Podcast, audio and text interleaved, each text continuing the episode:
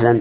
هذا السائل ميم عين من الأردن يقول فضيلة الشيخ هل يتألم المؤمن في وقت نزع الروح؟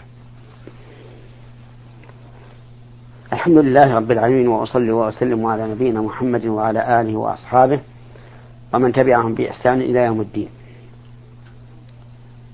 الموت له سكرات الله أكبر. وله شدة. قال الله تبارك وتعالى وجاءت سكرة الموت بالحق ذلك ما كنت منه تحيد. وفي الحديث عن النبي صلى الله عليه وعلى آله وسلم إن للموت سكرات. والنزع يعني نزع الروح من البدن شديد لكنه يخف عن شخص ويشتد على آخر.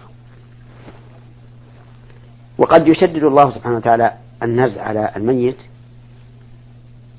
لذنوب ارتكبها فيكون في هذا التشديد كفارة له وإلا فلا بد أن يكون هناك شدة لأن مفارقة الروح لهذا الجسد الذي ألفته مدة الحياة لا بد أن يكون له أشد الأثر. لكن الناس يختلفون في الشدة والخفة. نعم.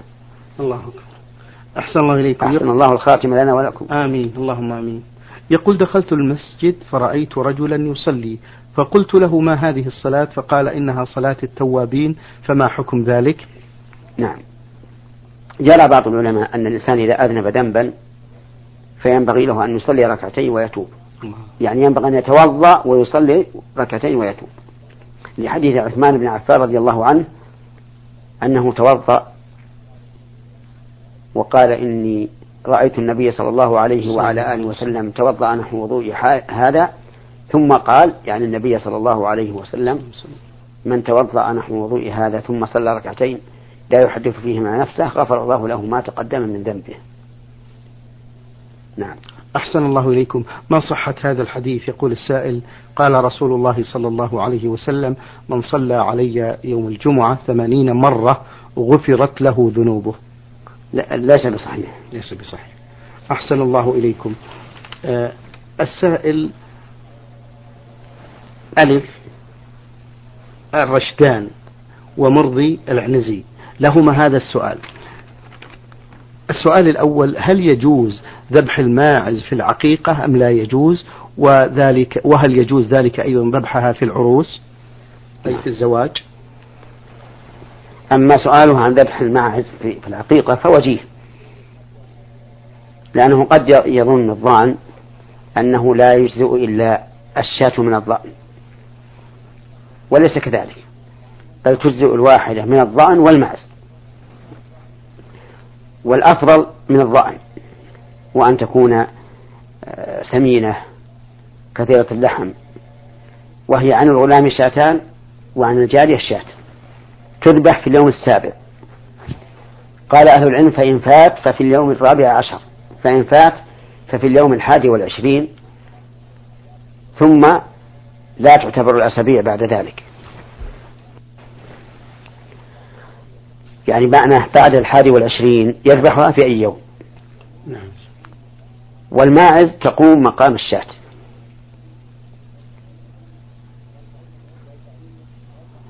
والبعير والبقرة تقوم مقام الشاة. لكن لا لا شرك فيها. بمعنى لا يمكن أن يجمع سبع عقائق في بعير أو أو أو بقرة. لأن لابد أن تكون نفسا آه، مستقلة. وأما السؤال الثاني عن آه، ذبح الماعز في العرس فلا وجه له. لأن المقصود بالعرس إقامة إقامة الوليمة سواء بالدجاج أو بالماعز أو بالضأن أو بالبقر أو بالغنم. هذا السائل يقول فضيلة الشيخ بالنسبة للأضحية عن الميت في تقاليدنا القديمة يقول بأن الميت له سبع أضاحي. هل هذا صحيح؟ هذا ليس بصحيح. أولا أن الأضحية عن الميت قد اختلف العلماء فيها إذا لم تكن وصية منه. هل منهم من قال إنها مشروعة ومنهم من قال إنها ليست مشروعة؟ ولا أعلم دليلا من السنة يدل على الأضحية عن الميت بخصوصه إذا لم تكن وصية. وإنما قاسها بعض العلماء على الصدقة عن الميت والصدقة عن الميت قد جاءت بها السنة. نعم.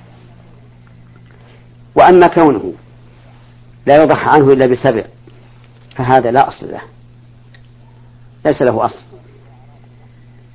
بل إذا أراد أحد أن يضحي عنه ضحى عنه بواحدة. كذلك عند بعض الناس يقول إن الأضحية عن الميت أول سنة يموت واجبة. وتسمى عند بعضهم أضحية الحفرة وهذا أيضا لا أصل له. والذي أرى في الأضحية عن الميت أن لا يضحى عنه بخصوصه إلا بوصية منه وأن الإنسان يضحي بأضحية واحدة عنه وعن أهل بيته وينوي بذلك الحي والميت من آل بيته وفي هذا كفاية إن شاء الله. نعم. أحسن الله إليكم. من أسئلة هذا السائل يقول بالنسبة للصلاة على الميت بعد دفنه ما حكمها؟ الصلاة على الميت بعد دفنه جائزة. فقد ثبت عن النبي صلى الله عليه وعلى آله وسلم أنه صلى على القبر. وذلك في قصة امرأة كانت تقوم المسجد أي تنظفه فماتت في الليل. فلم يبلغ الصحابة رسول الله صلى الله عليه وسلم عنها لئلا يزعجوه. فلما أصبح صلى الله عليه وسلم وعلم بذلك قال هلا هل كنتم آذنتموني؟ فكأنهم حقروا من شأنها. ثم قال دلوني على قبرها فدلوه على قبرها فصلى على قبرها. فيصلى على القبر كما جاءت به السنة. لكن بشرط أن يكون صاحب القبر قد مات بعد أن بلغ المصلي عليه الذي يريد أن يصلي عليه سن التمييز. بمعنى أنك لا تصلي على قبر قد مات صاحبه قبل أن تولد. ولذلك لا أعلم أحدا من العلماء قال إنه إن من زار قبر النبي صلى الله عليه وسلم وقبر صاحبيه فإنه يصلي عليهم صلاة الجنازة. فالصلاة على القبر جائزة ولكن بشرط أن يكون المصلي قد بلغ سن التمييز حين موت صاحب القبر. لأنه إذا بلغ سن التمييز كان من أهل الصلاة. نعم. أحسن الله إليكم. آه، محمد حسن من اليمن يقول هل الأذان في آه، إذن المولود والإقامة في أذنه الأخرى سنة أم لا وما صحة الأحاديث في هذا الأمر؟ أما الحديث الإقامة في اليسرى فإنه ضعيف. وأما حديث الأذان في أذنه اليمنى فلا بأس به على أن فيه مقالا أيضا. ولكن هذا يكون حين الولادة مباشرة. قال العلماء والحكمة في ذلك أن يكون أول ما يسمعه الأذان الذي هو النداء للصلاة والفلاح وفيه تعظيم الله وتوحيده والشهادة لنبيه صلى الله عليه وسلم بالرسالة. نعم. أحسن الله إليكم. يقول السائل هل من السنة أن الرجل إذا أراد أن يسمي المولود أن يأخذه إلى رجل ذي صلاح وتقى ليحنكه ويسميه؟ التحنيك يكون حين الولادة أيضا. حتى يكون أول ما يطعم. هذا الذي حنك آه، إياه. ولكن هل هذا مشروع لغير النبي صلى الله عليه وعلى آله وسلم؟ فيه خلاف. فمن العلماء من قال التحنيك خاص بالرسول صلى الله عليه وعلى آله وسلم للتبرك بريقه عليه الصلاة والسلام ليكون أول ما يصل إلى معدة هذا الطفل ريق النبي صلى الله عليه وعلى آله وسلم الممتزج بالتمر. ولا يشرع هذا لغيره. ومنهم من قال بل يشرع لغيره لأن المقصود آه، أن يطعم التمر أول ما يطعم. فمن فعل هذا فلا. فإنه لا ينكر عليه أي من حنك مولودا حين ولادته فلا حرج عليه. ومن لم يح... ومن لم يحنك فقد سلم. ما مدى صحة الزيادة في السلام عليكم ورحمة الله وبركاته؟ أكثر العلماء على أنه لا يسن أن يقول وبركاته لأنه لم يصح هذا الحديث عندهم. ومن العلماء من قال إنه يسن والله أعلم. السائل من محافظة إب عبد الرحيم علي يقول هل يجوز أن نرفع الأيدي عند دعاء القنوت في الوتر؟ نعم. إذا قنت الإنسان في الوتر أو في الفرائض عند النوازل فإنه يرفع يديه.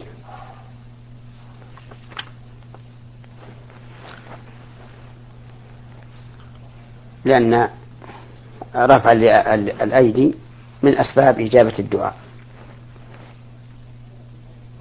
نعم.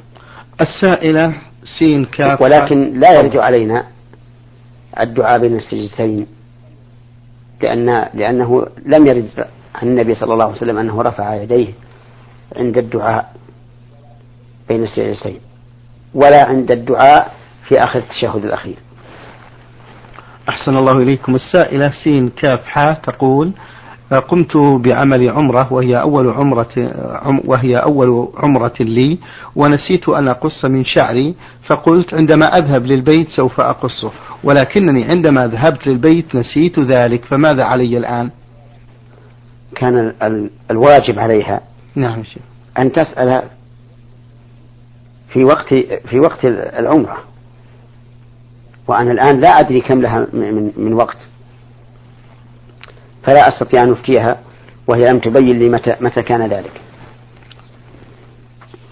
أحسن, أحسن الله إليكم. هذا السائل يقول في هذا السؤال فضيلة الشيخ حفظكم الله يعتقد البعض من الناس أنه لا بد أن يكون آه، رأس الميت عن يمين الإمام أثناء الصلاة فهل هذا صحيح؟ يعني أثناء الصلاة على الميت. نعم. هذا ليس بصحيح. بل لا فرق بين كون رأس الميت على يسار الإمام أو على يمين الإمام. وإنما يشرع أن يكون رأس الميت على يمين مستقبل القبلة في القبر لأنه سوف يوضع على جنبه الأيمن وإذا وضع على الجنب الأيمن مستقبلا به القبلة فلا بد أن يكون الرأس على يمين مستقبل القبلة. وأما حال الصلاة, حال الصلاة عليه فلا أعلم أن أحدا قال ينبغي أن يكون على يمينه أو على يساره. والأمر واسع في هذا. وبالنسبة للمرأة يا شيخ؟ المرأة والرجل سواء. سواء. لكن الموقف هو الذي يختلف فيه الرجل والمرأة. نعم فالرجل يكون وقوف الإمام عند رأسه والمرأة يكون وقوف الإمام عند وسطها أحسن الله إليكم. ما حكم التعازي في الصحف والجرائد والرد على ذلك؟ أخشى أن يكون هذا من النعي. لأنه آه، لا فائدة من ذلك. ولا حاجة إليه. وإذا أردت أن تعزي مصابا فليكن ذلك فيما بينك وبينه. إما عن طريق الهاتف إن كان متيسرا. وإما عن طريق الكتابة. وأما النشر في الصحف فهذا أخشى أن يكون من النعي حيث أنه يظن أن المقصود بذلك إظهار موت المعزى به أو إظهار أن هذا قد عز. فيكون في ذلك نوع من الرياء. نعم. أحسن الله إليكم. يقول بعض الناس بعد التثاؤب أعوذ بالله من الشيطان الرجيم. هل ورد ذلك؟ لم يرد هذا. أي لم يرد أن الإنسان إذا استتاب يقول أعوذ بالله من الشيطان الرجيم. وإنما الوارد أن يكظم الإنسان. التثاؤب ما استطاع. وإذا لم يستطع فليضع يده على فيه.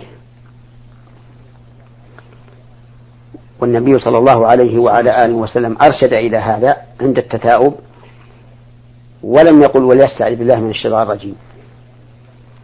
فإن قال قائل أليس الله يقول؟ وإما ينزغنك من الشيطان نزغ فاستعذ بالله إنه هو السميع العليم. وقد أخبر النبي صلى الله عليه وعلى آله وسلم أن التثاؤب من الشيطان.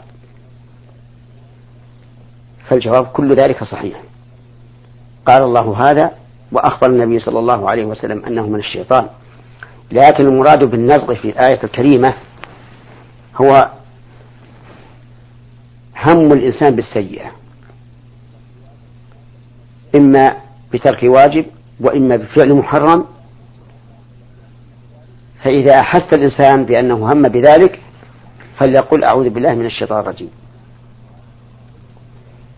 وأما التثاؤب فقد بين الرسول عليه الصلاة والسلام ما يسن أن يقوم به الإنسان عند وجود التثاؤب. نعم. أحسن الله إليكم. هل هناك دعاء يقوله المسلم عند تناوله السحور وما هو؟ السحور آه، بل تناول السحور كتناول غيره. يعني ينبغي للإنسان بل يجب على الإنسان أن يسمي عند الأكل. لأن النبي صلى الله عليه وعلى آله وسلم أمر بالتسمية عند الأكل. وأخبر أن من لم يسمي شاركه الشيطان في أكله. نعم. لكن لما كان السحور مأمورا به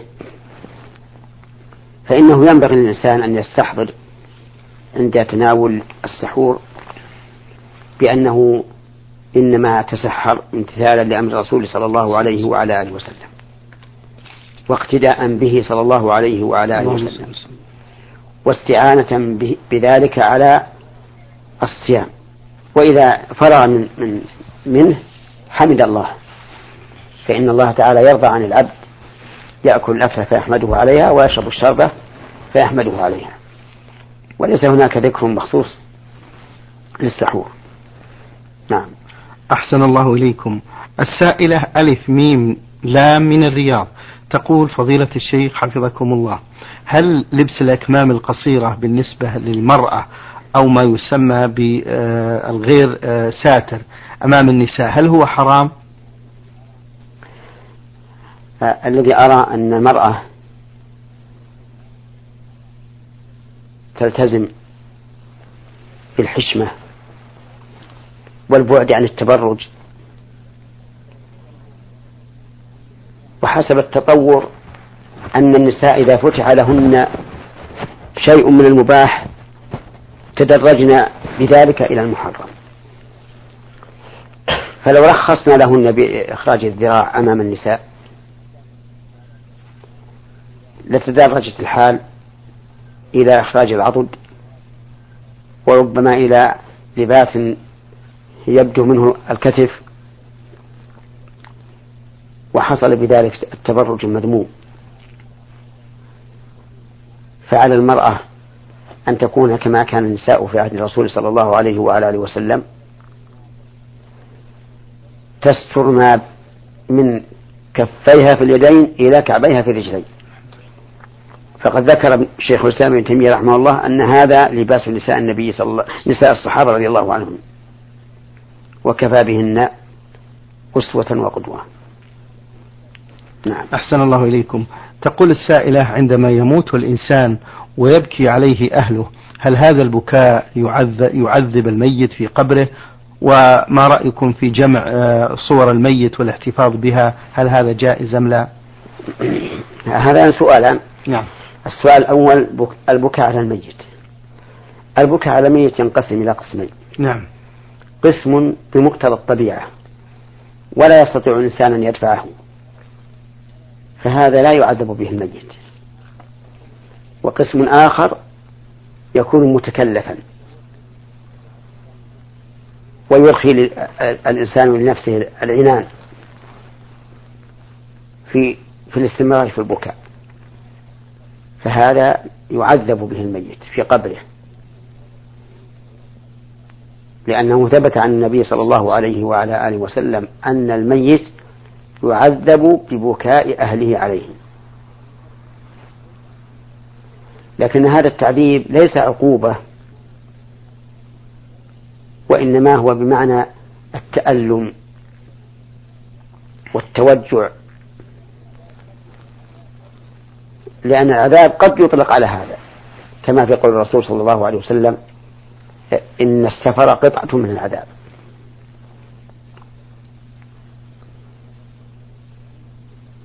والفقرة الثانية؟ بالنسبة للاحتفاظ بصور الميت. وأما الاحتفاظ بصور الميت فلا يجوز. بل الواجب إحراقها من حين أن يموت. لأن تعلق النفس بالميت أشد من تعلقها بالحي. ويخشى أن الرجل يذهب يطالع صورة الميت ليتجدد حزنه وأسفه عليه. وإن كان معظما فربما يعلق صورته في الجدار ويحصل بذلك ضرر ومفسدة. لهذا أرى أنه من حين أن يموت الميت يجب أن تحرق صوره كلها ولا تبقى. أحسن الله إليكم.